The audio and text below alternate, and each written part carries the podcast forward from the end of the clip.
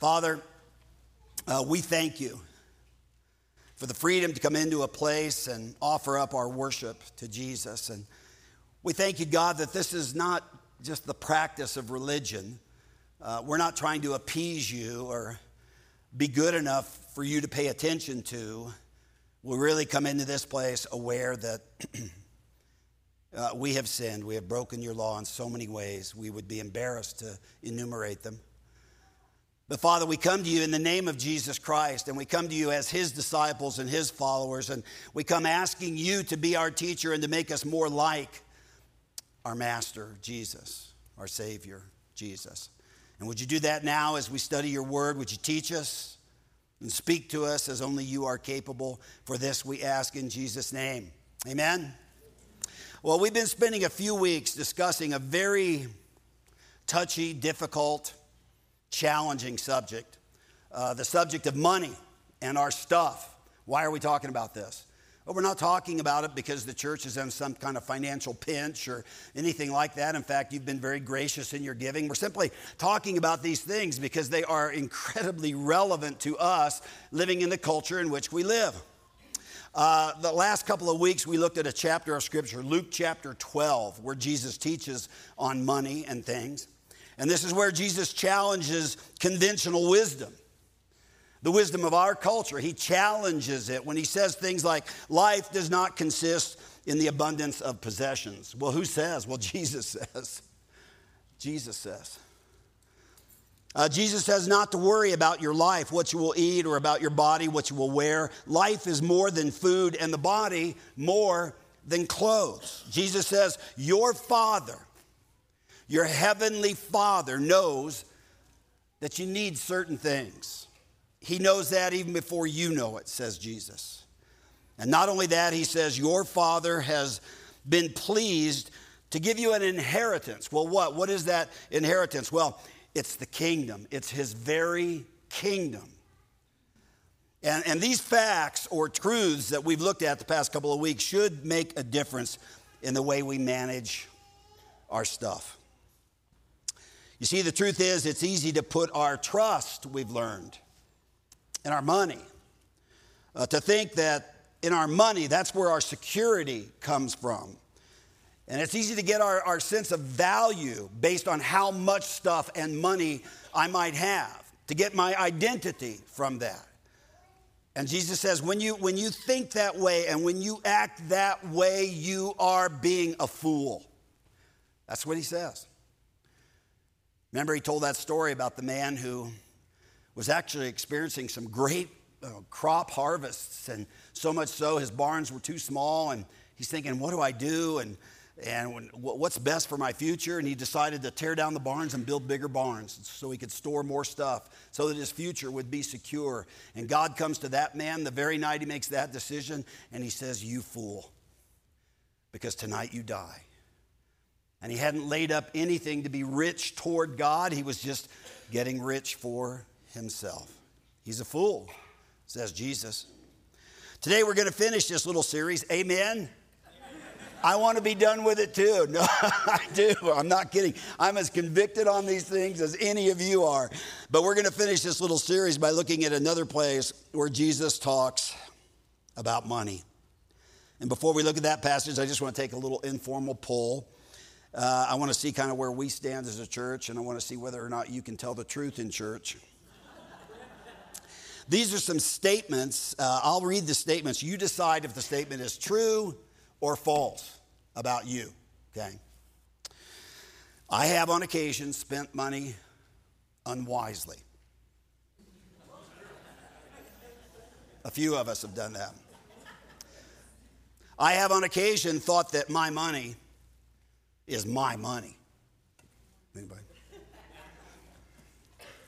I have on occasion been resistant to any idea of giving any of my money away to anyone or anything else.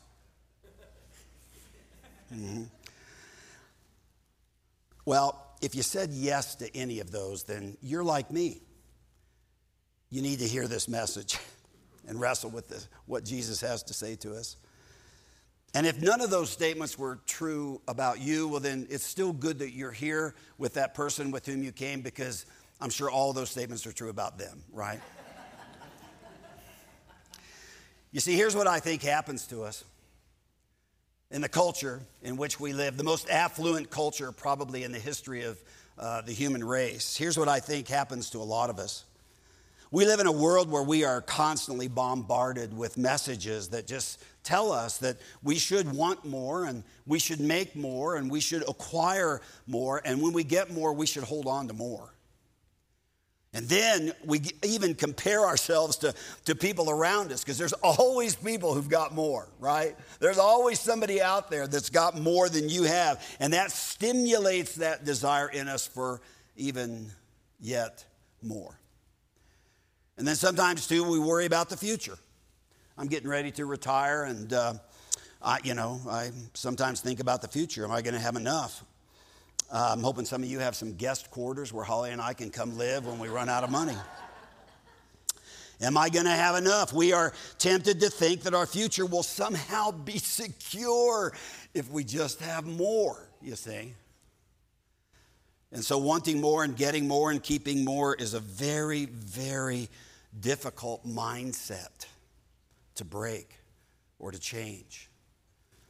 And I think our only hope, in fact, uh, of breaking that way of thinking, the, the, the very culture that we've been uh, enculturated into, the only way to break that is to understand and deeply personalize the ideas that we encounter in Jesus' story, in Jesus' life, in Jesus' teaching this morning.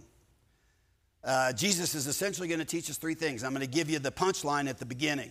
So if you want and you feel like you've got these, you can just get up and leave after I give you these three things. Save yourself a lot of time. Here are the three. The first idea is that our God, Jesus calls him our Heavenly Father, is an incredibly generous, gracious, good God. More than we can imagine. That's point number one. Point number two is what we have is not ours. That's, that's point number two. The third point is what we do with what we have is incredibly important. That's point number three. In fact, what we do with what we have even has eternal kinds of implications to it, says Jesus. Now, this brings us to the story that we have, this, this episode in Jesus' life in Matthew chapter 25. And you can turn there if you like, or you can look on the screen behind me and read along as we engage with this text Matthew chapter 25, verse 14. Jesus is teaching. And he says, Again, it will be like a man going on a journey who called his servants and entrusted his property to them. To one he gave five talents of money, and to another two talents, and to another one talent, each according to his ability. And then he went on his journey. And the man who had received the five talents went out at once and put his money to work and gained five more. And so also the one with the two talents gained two more. But the man who had received the one talent went off, dug a hole in the ground, and hid his master's money. After a long time, the master of those servants returned and settled accounts with them. And the man who had received the five talents brought the other five. Master, he said, You entrusted me with five talents. See, I have gained five more. The man with two talents also came. Master, he said, You entrusted me with two talents. See, I have gained two more. And I skipped this part. I don't want to skip this part. Verse 21. His master replied, Well done, good and faithful servant. You have been faithful with a few things. I will put you in charge of many things. Come and share your master's happiness. The, the man with two talents does the same. And the master replies, Well done, good and faithful servant. You have been faithful with a few things. I will put you in charge of many things. Come and share your master's happiness.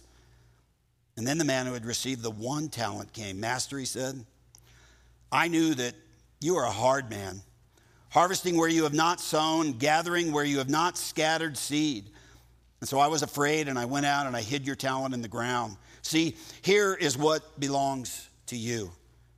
And the master replied, You wicked, lazy servant. So you knew that I harvest where I have not sown and gather where I have not scattered seed. Well, then, You should have put my money on deposit with the bankers so that when I return, I would have received it back with interest. Take the talent from him and give it to the one who has the 10 talents. For everyone who has will be given more, and he will have an abundance. Whoever does not have, even what he has will be taken from him, and throw that worthless servant outside into the darkness where there will be weeping and gnashing of teeth. Hmm. The Word of God. You know, one of the things right at the beginning of this story, which Jesus tells, that would have been very striking to all of Jesus' listeners who were hearing him say these things for the first time, uh, that is this statement. Jesus says, The man going on a journey called his servants and entrusted his property to them. Well, you see, in those days, there weren't really large corporations. There was government, and then there were families. And the vast wealth of the nation rested largely in the hands of a few families, really.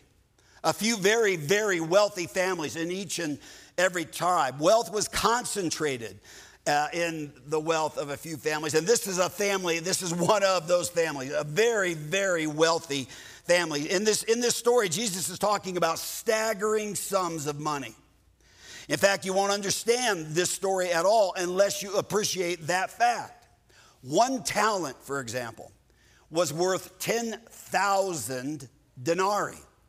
A typical daily wage for a laborer was one denarii.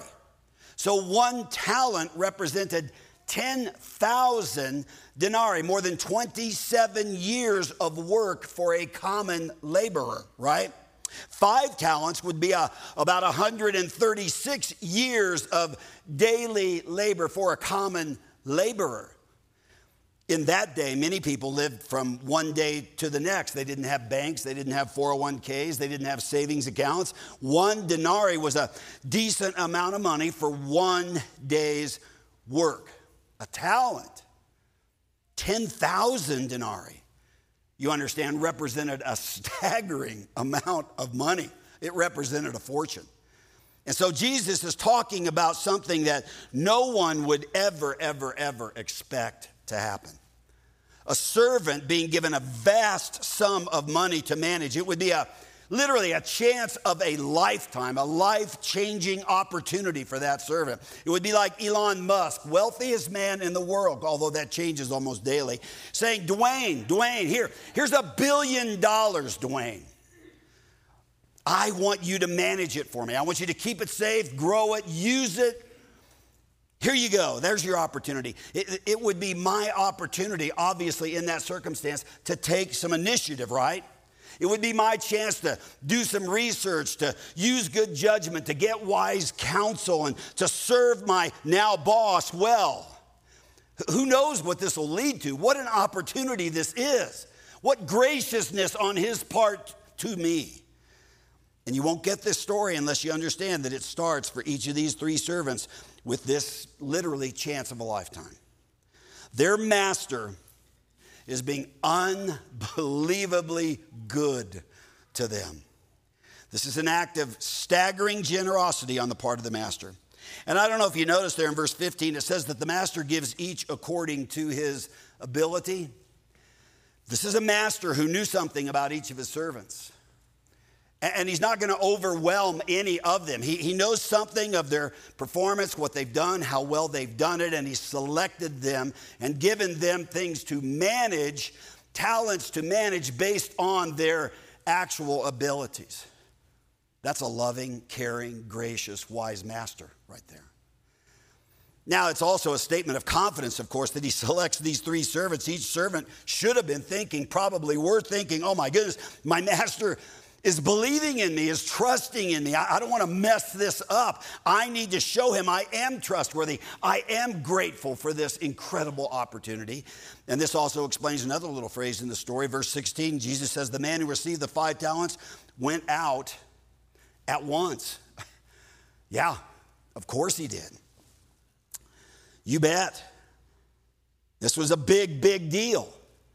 This was a big, big chance of a lifetime, as I've been saying. He went out at once in order to make the most of this opportunity. Now, in this story, it's very important for us to understand, too, the answer to the question to whom did the money belong?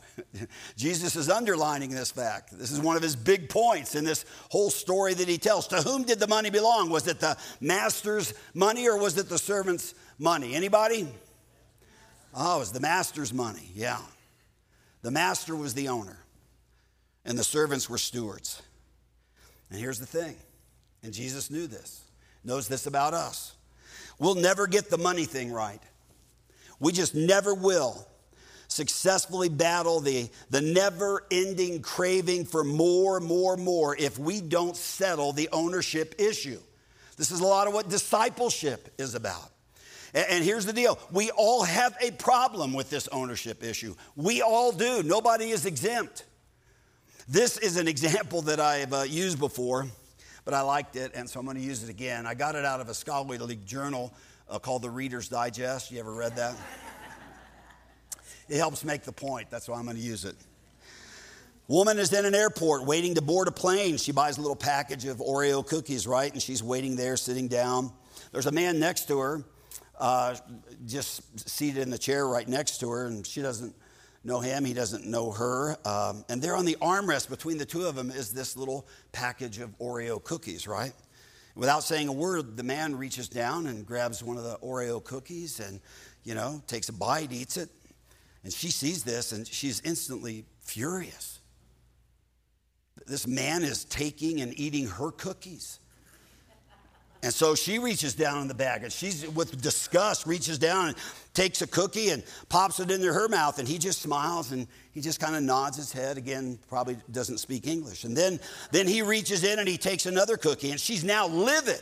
I can't believe it. He's, he's gone the next step and he's eating another one of her cookies. And they both keep doing this until there's only one cookie left. And then the man reaches down and breaks it in half and offers her half of the cookie which she, of course, refuses because she is disgusted by this man who would just eat her cookies.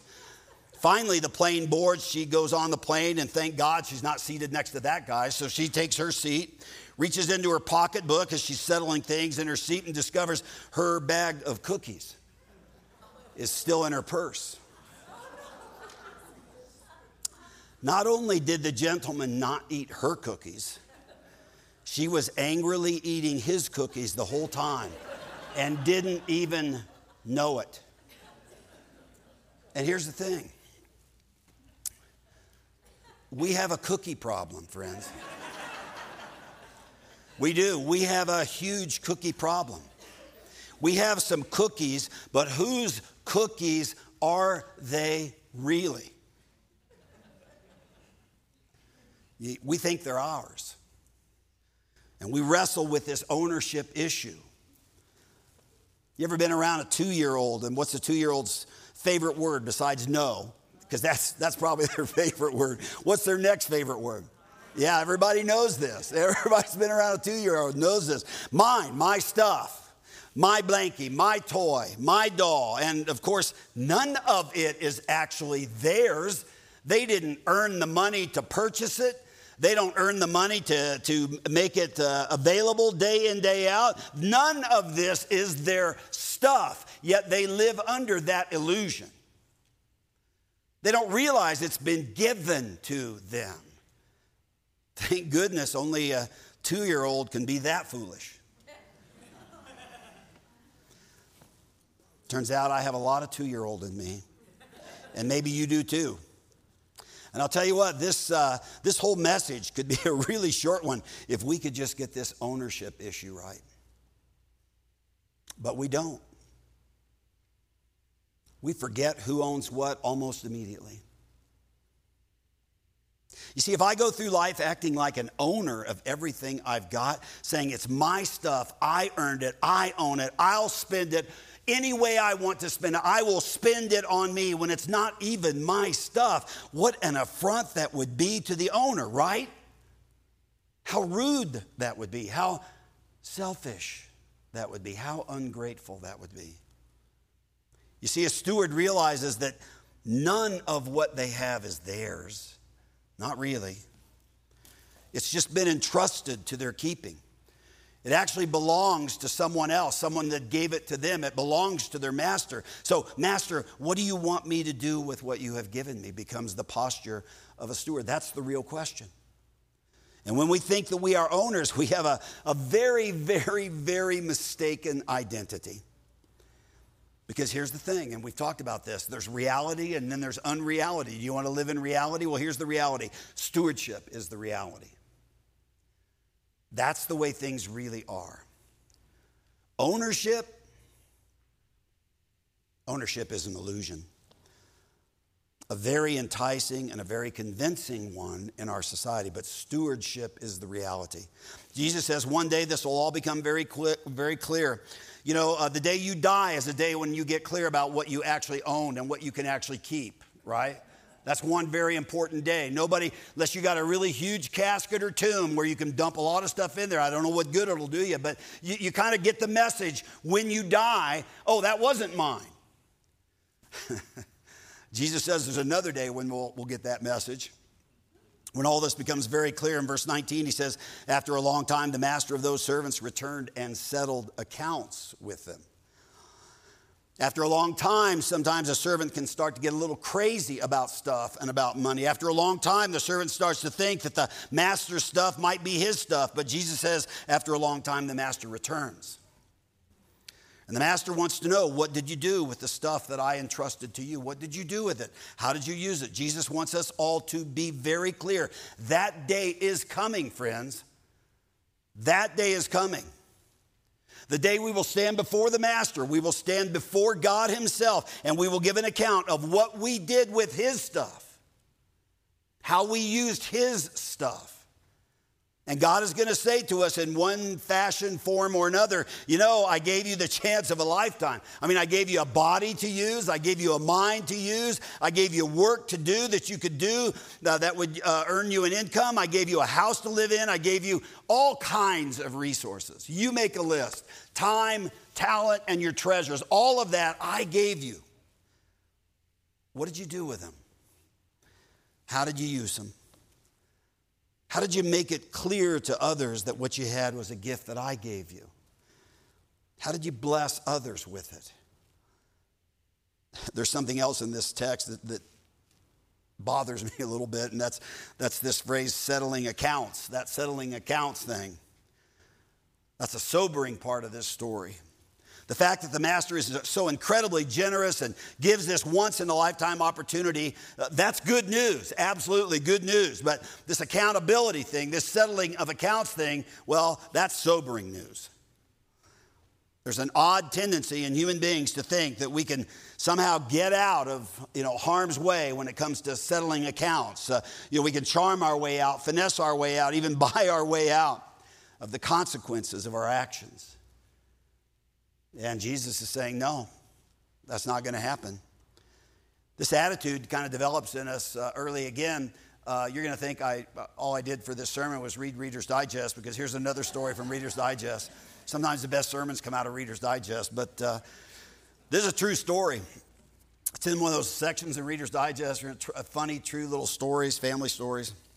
So there's a seven year old boy was having a real bad day, real bad night. The family was settling down for dinner. This little boy had already been warned quite a few times to rein it in, you know, stop teasing and fighting and, you know, so on with his sister. And, uh, and that if he didn't stop, there were going to be some serious consequences. So he, he'd had fair warning.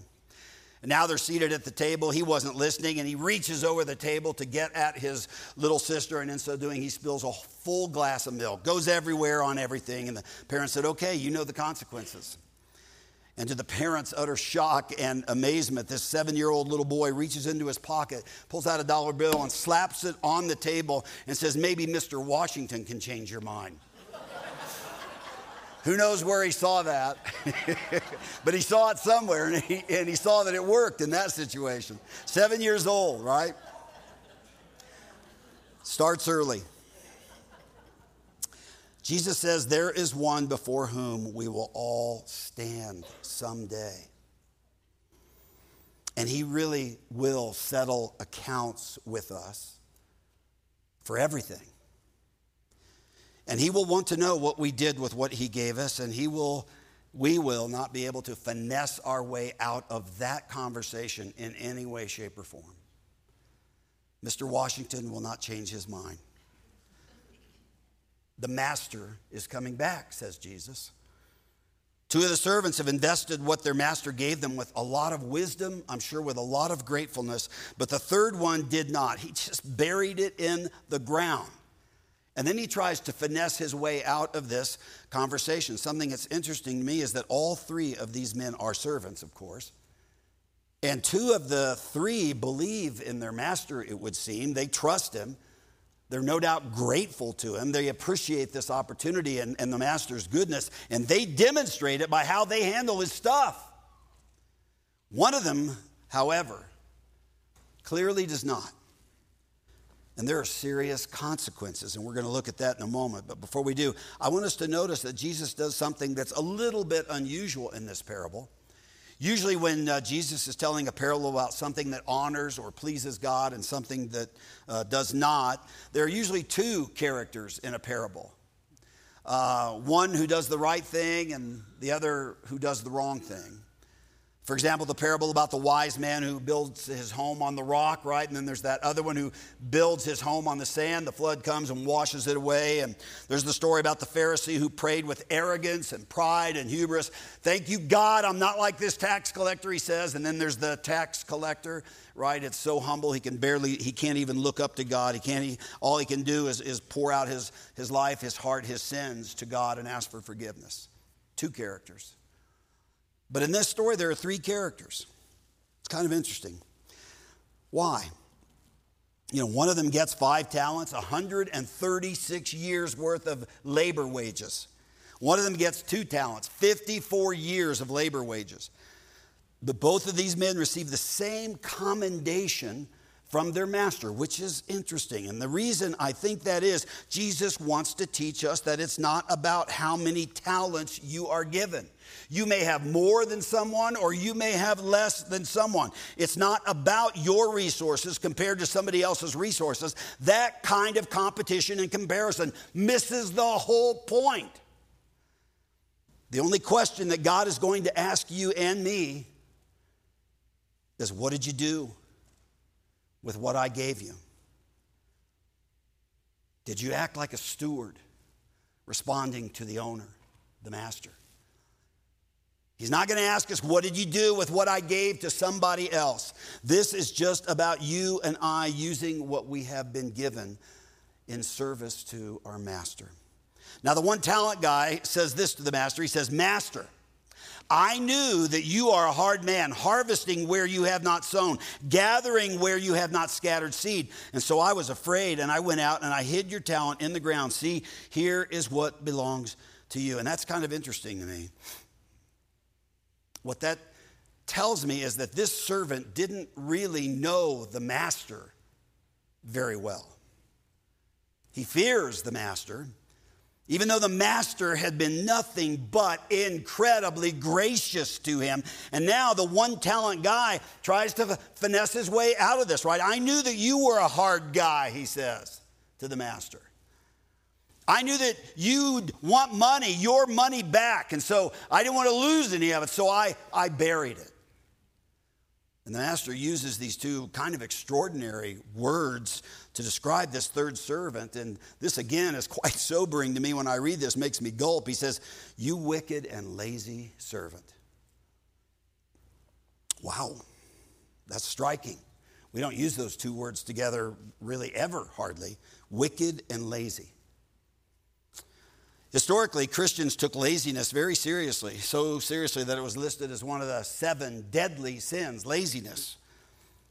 But uh, we live in an era where it's, it would be a, such a blight on your character to acknowledge that you're lazy that nobody ever acknowledges laziness in any way, shape, or form, right?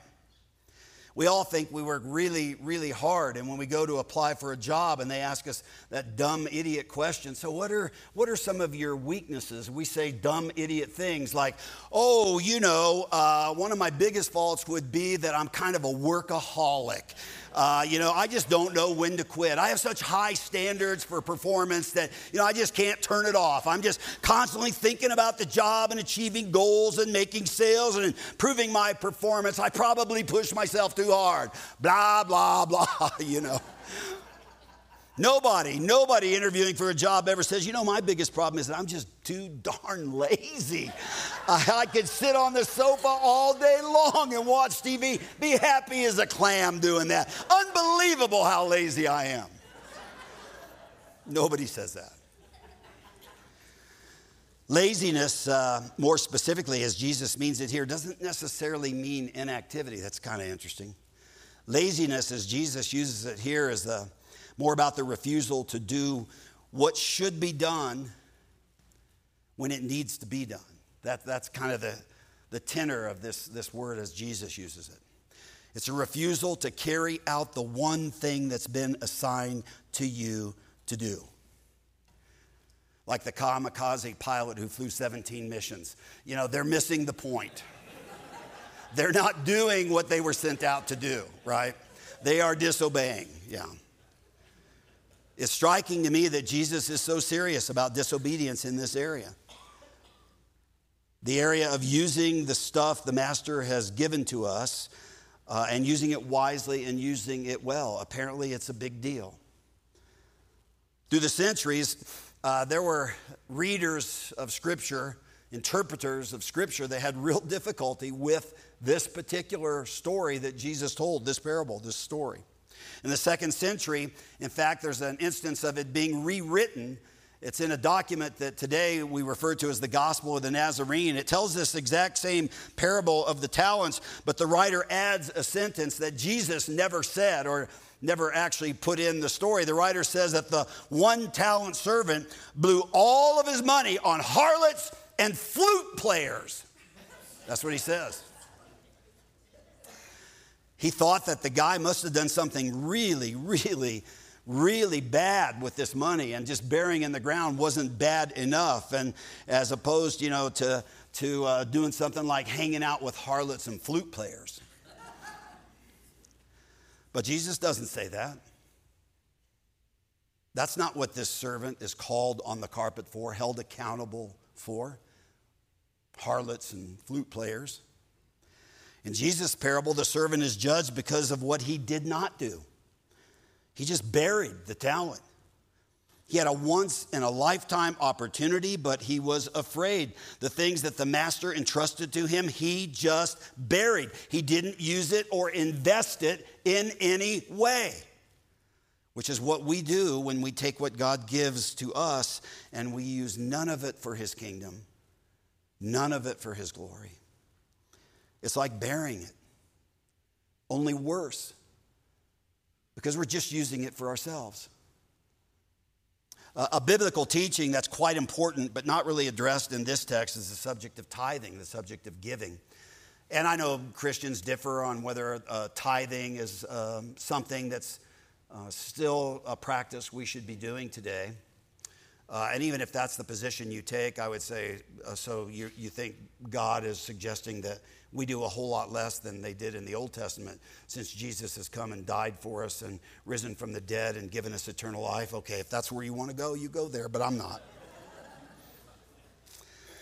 Uh, set aside that issue.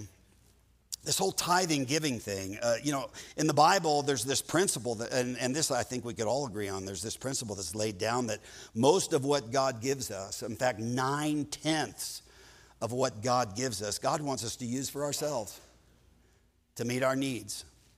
Nine tenths.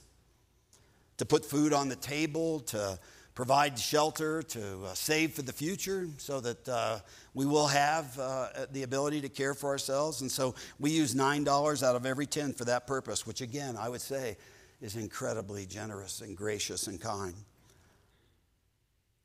And um, yet, to break the insanity of what money does to us, this thing we've been studying.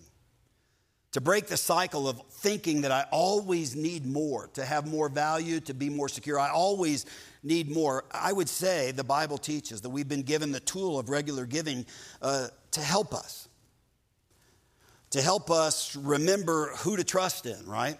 to help us remember who to value, where to get our value from, and to help us remember who's the master. This, this giving thing is actually investing in kingdom kinds of things. That's what it's about.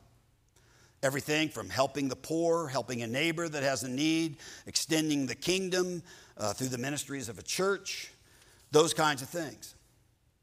Those are kingdom things.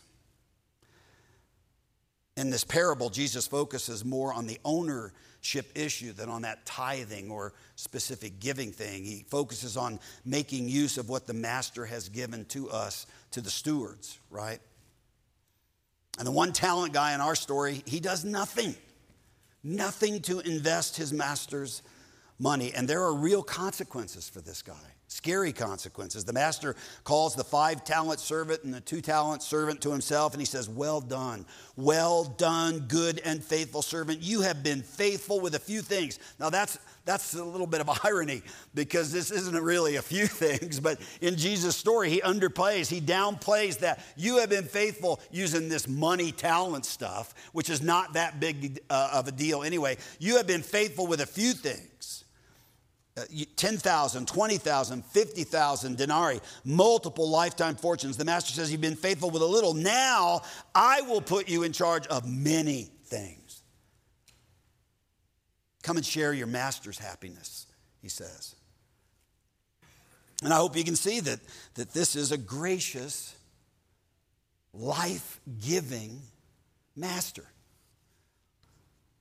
who calls us on an adventure, a, life adventure with Him. And when we demonstrate faith and trust and obedience, what does He do? Well, He does what He doesn't have to do. He actually rewards us by someday putting us in charge of more and more and more things, more important things. And by blessing us with His own joy and His own happiness. The point is, this adventure starts here, it starts now in this life, this training. Meaning that what we do now with what He gives us to steward matters. It actually matters for our future. If we trust God with the resources He's given us, if we make our life a kind of kingdom investment, the reward is that we get to see God at work in people around us and we get to partner with Him in that. And more and more and more, we see the coming of God's kingdom and the reality of God's working. And that, friends, should make us radiantly joyful people. Because nobody who gives and serves and loves deeply fails to become a more joyful person. And there's been tons of research around that to actually demonstrate that that is true. The happiest people on earth are not the richest, they are the ones that find significant ways to invest in the lives of others, to serve other people. Now, I think part of the reason that is true is because when you do those kinds of things, when you live generously, well, guess what? You're actually looking like and becoming more like Jesus himself. The one who literally sacrificed everything for you and me. The one who came and set it all aside, all the glory, all the riches that he had, set it all aside to come here so that he could lay it down, even his life down, to die for you and me. We become more like Jesus when we live that way. Our lives are not just about us anymore. Our life becomes about loving God by loving other people, helping others know Jesus, helping with the needs that people have around us. Why? Well, because Jesus loves us. And when I recognize that I'm a steward, that God is the owner of my life and my stuff and my money and my time and the abilities that I have, He's given me these things to steward. Well, then trusting God to, to guide and use me, I, I invest in His kingdom things that further his work, like helping the poor is one, a big one. I invest in things that bring God glory and things that advance his kingdom. Here's the deal the master is, in fact, looking for people that he can entrust his stuff to, people who will faithfully administer and use his stuff. People he can put in charge of more and more and more things. To those people, he says, Come and share your master's happiness. It's like saying, Come and be like me. Friends, this is amazing. The stuff that God gives us has a purpose. Two, really.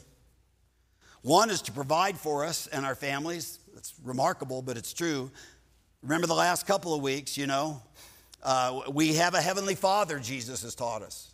That heavenly Father cares a great deal about us, knows what all of our needs are, and promises to provide them. That's Luke chapter 12. That's the promise that Jesus taught us. That's one thing we're supposed to do with what he gives us. There's a second purpose, and that is to train us in faithful stewardship, which means using what he's given us, not solely for ourselves, but to serve him. And in serving him, serving others. And that's Jesus' teaching here. The three things I told you at the very beginning of this message. Our God, our Heavenly Father, is an incredibly generous, good, and gracious God. And what we have is not ours, we are stewards of it. And what we do with what we have is incredibly important for the future. In fact, here in our text, Jesus seems to be saying that if you don't steward the master's resources well, then perhaps that indicates that you don't know the master well. Look at the way Jesus ends this parable. Again, uh, he says, His master replied, You wicked, lazy servant. So you knew that I harvest where I have not sown and gather where I have not scattered. That, that's not agreement, that's a rebuke, by the way. He's rebuking this servant. The master isn't saying, Oh, yes, you, yeah, that's right, that's who I am. No, he's saying, Since that is who you think I am, well, then, he says, You should have put my money on deposit with the bankers so that when I returned, I would have received it back with interest. You, you, see, putting the money on deposit with bankers literally takes almost no effort, no energy, no thought whatsoever. And this, this servant didn't even do that. And so the, mas- the master pronounces judgment on him. He says, Take the talent from him and give it to the one who has the 10 talents. Uh, the master is blessing the faithful servant. For everyone who has will be given more, and he will have an abundance. That's a blessing simply for being faithful. Remember, he said, more, you'll get more, you'll be in charge of more. Whatever does not have, whoever does not have, even what he has will be taken from him. That's judgment for being unfaithful with what you've been given. You don't have because you were not faithful. you didn't even try to be faithful. So, in the end, in the final analysis, you'll lose what you have, which is, of course, what happens. It happens when we die, when our life ends. We, we lose what we have. We give an account, yeah? Now, the master declares that this so called servant is really no servant at all. He does that in verse 30. And, and know that, that, and throw that worthless servant uh, outside into the darkness where there will be weeping and gnashing of teeth. So, the way this servant uses the things that have been given to them indicates something about the true condition of the servant's heart. He's given all these resources, uses none of them to honor his master. And in so doing, demonstrates that he didn't really know the master well at all. So, what should we do with all this? I've set up just a beautiful picture, haven't I? I should say Jesus did, because this is where Jesus leads us. What do we do with this, Jesus? We're all guilty.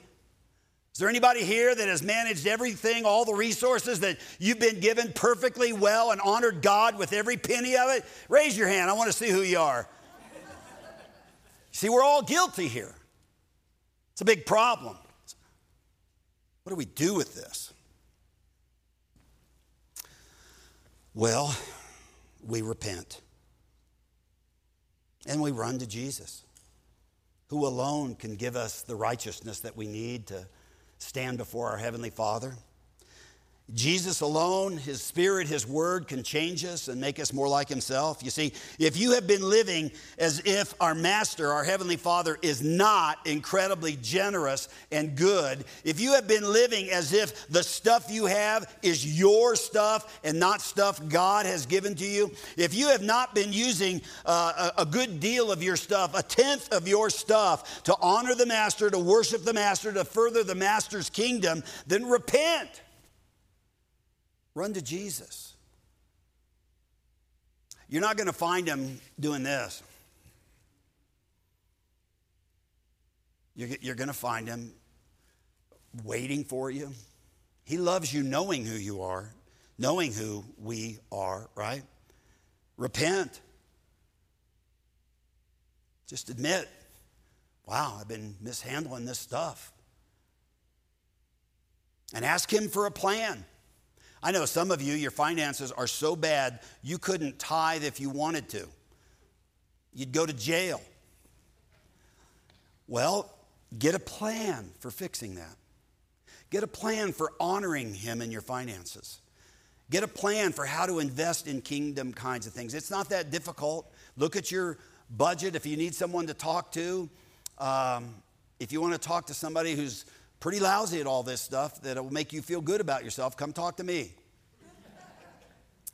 but get a plan for what to do. Repent, be forgiven, look to Jesus, not yourself, for your righteousness, and then get a plan to put your finances in a place where things of eternal importance are being accomplished with the stuff you've been given. Amen? Let's pray. Father, this is one of those things. Every one of us in this room have been impacted by our culture. Every one of us has at times uh, considered our value to come from what we have or what we earn. Every one of us looks to money thinking that that is where our security is, that is where our future is. And God, we repent. You say that's just not true. You teach us, Jesus, in this passage that our God is our master and he is the giver of every good gift. You've taught us that he will provide for us, he will enable us to have what we need. God, give us the grace to believe that. Give us the grace to have a plan for how to honor you with our finances. And may all of us, God, may all of us discover the incredible joy of being invited into the happiness, your happiness, the happiness of the Master, simply because we are taking the things that He has given us, yes, using it for our own needs, but using it for kingdom things as well, God. May we know that joy.